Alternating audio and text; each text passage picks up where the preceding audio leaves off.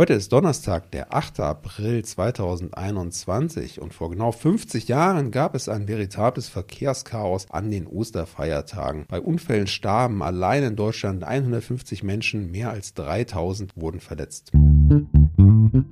Was geschah heute, vor einem Jahr, vor 10, 50 oder 100 Jahren? Was geschah vor Jahr und Tag?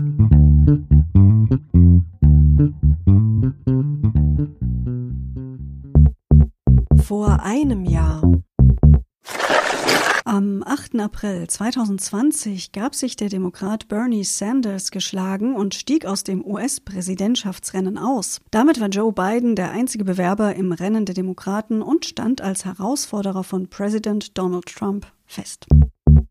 Vor zehn Jahren.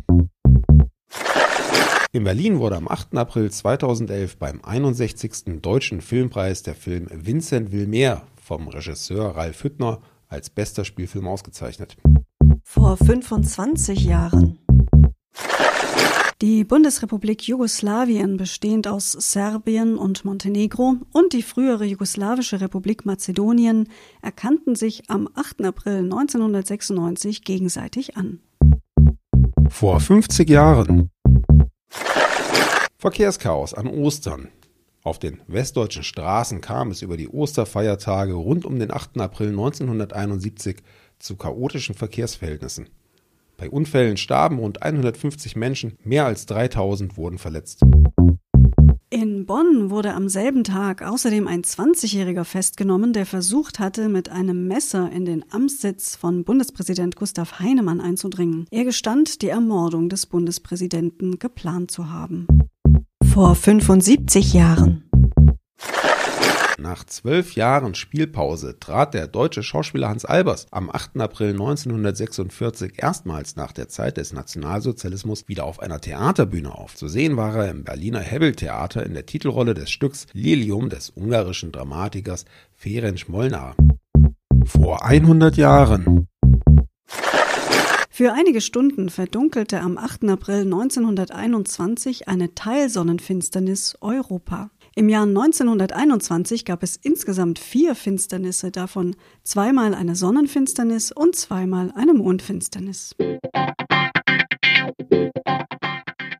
Ja, Hans Albers, ganz äh, zweifellos einer der ganz großen Schauspieler in Deutschland. Und wir hatten ja eben vermeldet, dass er dann 1946 nach dem Krieg und nach der Nazizeit wieder auf der Bühne gespielt hat, aber Filme hat er auch während der Nazi-Herrschaft gedreht. Ja, Filme hat er weiterhin gedreht, aber aufs Theater wollte er nicht. Offenbar hat er da zu viel Druck von den Nazis befürchtet, auch was die inhaltliche Arbeit angeht. Äh, tatsächlich habe ich nachgelesen, er hatte wohl eine jüdische Freundin und musste sich offiziell auch von ihr trennen, hat dann inkognito mit ihr weitergelebt und hat sie dann auch 1939 außer Landes geschafft, als es dann doch zu gefährlich für sie wurde in Deutschland. Ja, also sehr zwiespältiges Verhältnis auf jeden Fall. Mhm. Ja, also mit den Fakten entlassen wir euch in den Tag heute. Freuen uns, wenn ihr morgen auch wieder reinhört. Tschüss, sagen Anna und Sebastian. Der Podcast vor Jahr und Tag erscheint täglich neu. Produktion tonbildschau.de Dr. Anna Kugli und Sebastian Seibel GBR. Mit uns können Sie sich hören und sehen lassen.